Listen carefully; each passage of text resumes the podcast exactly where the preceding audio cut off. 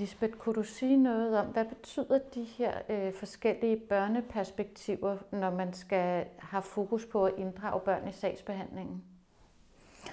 Ja. Øhm, altså, det artikulerede perspektiv er jo øh, det, der sådan står mest centralt i, når, når en rådgiver taler med et barn. Fordi der består samtalen jo i, at dels rådgiver, rådgiver skal informere om øh, rammen for, hvorfor mødes vi, og øh, hvad er min position, og hvad foregår der her. Øh, men det, som så er rådgivers fornemmeste opgave, det er jo at invitere barnet øh, til at artikulere sit indefra perspektiv. Og hvad vil det sige? Det vil jo sige, at, vi, at rådgiver skal forsøge at få fat i fortællingen, sådan som barnet indtil videre og på nuværende tidspunkt, og jo meget kontekstnært og kontekstafhængigt kan sige noget om sig og sit liv.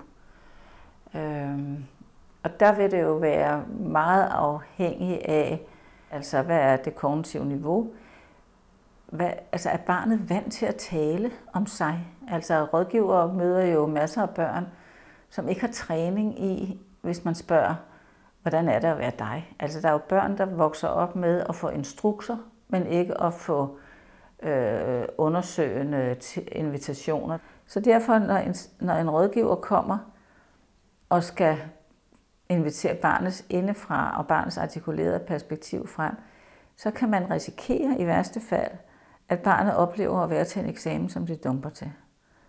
Øh, også hvis man stiller cirkulære spørgsmål, eller hvad tror du, din lærer synes om? Altså, der er børn, der er utrænet i samtale, og det kan jo aktivere afmagt hos en rådgiver af gode grunde, fordi rådgiver har brug for viden for at kunne lave et øh, relevant, for barnet relevant stykke arbejde.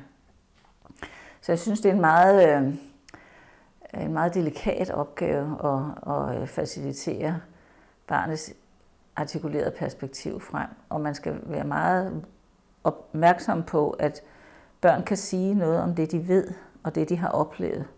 Men børn i den alder, selvom han nu er blevet 10 år, så vil han jo stadigvæk, og specielt hvis der er kriser i hans liv, være meget sådan kontekst. Jeg kan godt lide at være hos min far, når vi må spille Playstation, eller få lasagne, eller det var fedt at være på ferie med Lisa og Per, fordi der var en pool. Altså, øh, sådan meget konkrete ting. Og der er det en, en meget indviklet opgave at være rådgiver i at skulle have uddybet, hvad var det så, der var det rare ved at være ved den pool, at man kunne svømme, eller jamen det er hyggeligt, når jeg er sammen med nogle voksne, som, som øh, griner og har det sjovt sammen med.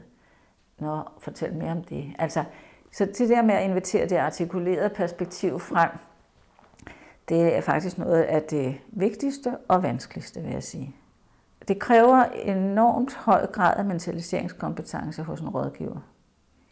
At kunne forsøge at, og, øh, altså at indtage, for det er jo et andet perspektiv, indtage øh, barnets perspektiv, altså med sin egen fortolkning. Øh, altså det tilstræbt indefra perspektiv.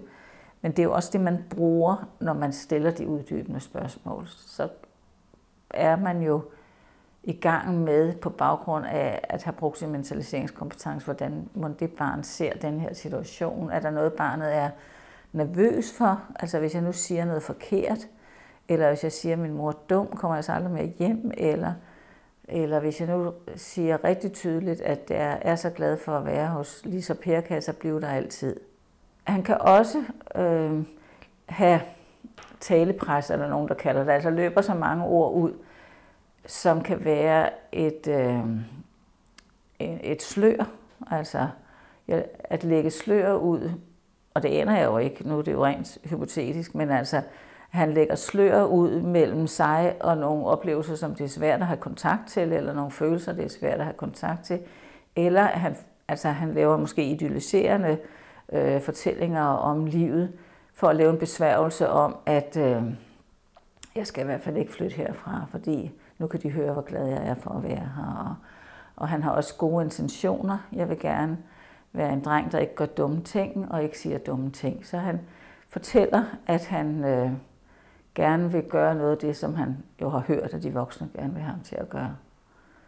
Det skal, øh, det skal sagsbehandler jo forsøge at få hypoteser om, hvad der foregår inde i barnet, for at høre det artikulerede med de ører, der skal høres. Jeg ved ikke, om det giver mening, men jeg, jeg vil bare sige, at det her det er noget, som er meget fornemt og meget vanskeligt arbejde. Den her sag, der er der også en øh, modsathed mellem det, som Noah fortæller, ja. og det, som Per fortæller. Ja, altså at øh, Per fortæller, at øh, det er en meget, meget stor mundfuld, den her opgave, og den er større, end de havde regnet med, og at øh, deres parforhold er belastet, og det vil jo sige, at rådgiver begynder at tænke, gør vist om det holder.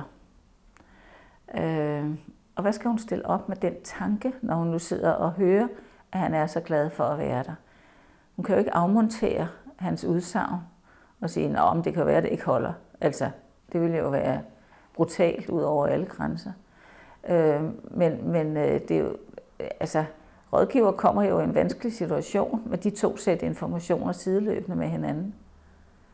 Øh, så jeg ved ikke, hvad hun konkret i, i den konkrete situation kan, kan respondere med. Men jeg tænker, at når hun kommer hjem, begynder hun jo at overveje, hvad skal næste skridt så være.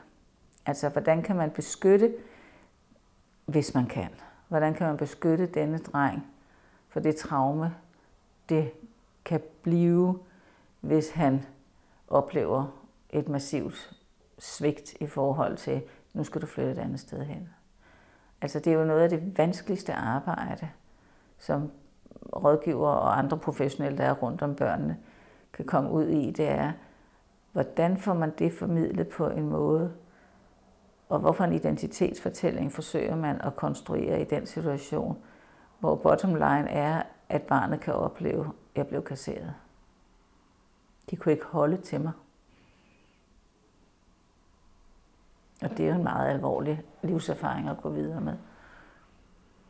Så, så det tilstræbte indefra perspektiv, det er øh, jo et arbejdsredskab, kan man sige, for, for rådgiver at øh, hele tiden være på hårdt arbejde med, hvordan man det nu er at være dette barn i disse sko på denne, øh, i denne situation.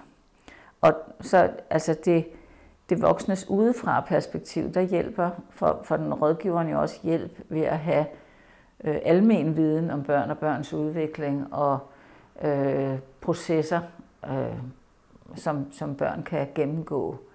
Øh, så det er jo vigtigt at hele tiden at pendle imellem, hvad ved jeg fra empirien, hvad ved jeg fra teorien, hvad ved jeg om det konkrete barn, hvor er der noget, der matcher, og hvor er der noget, der er forskelligt.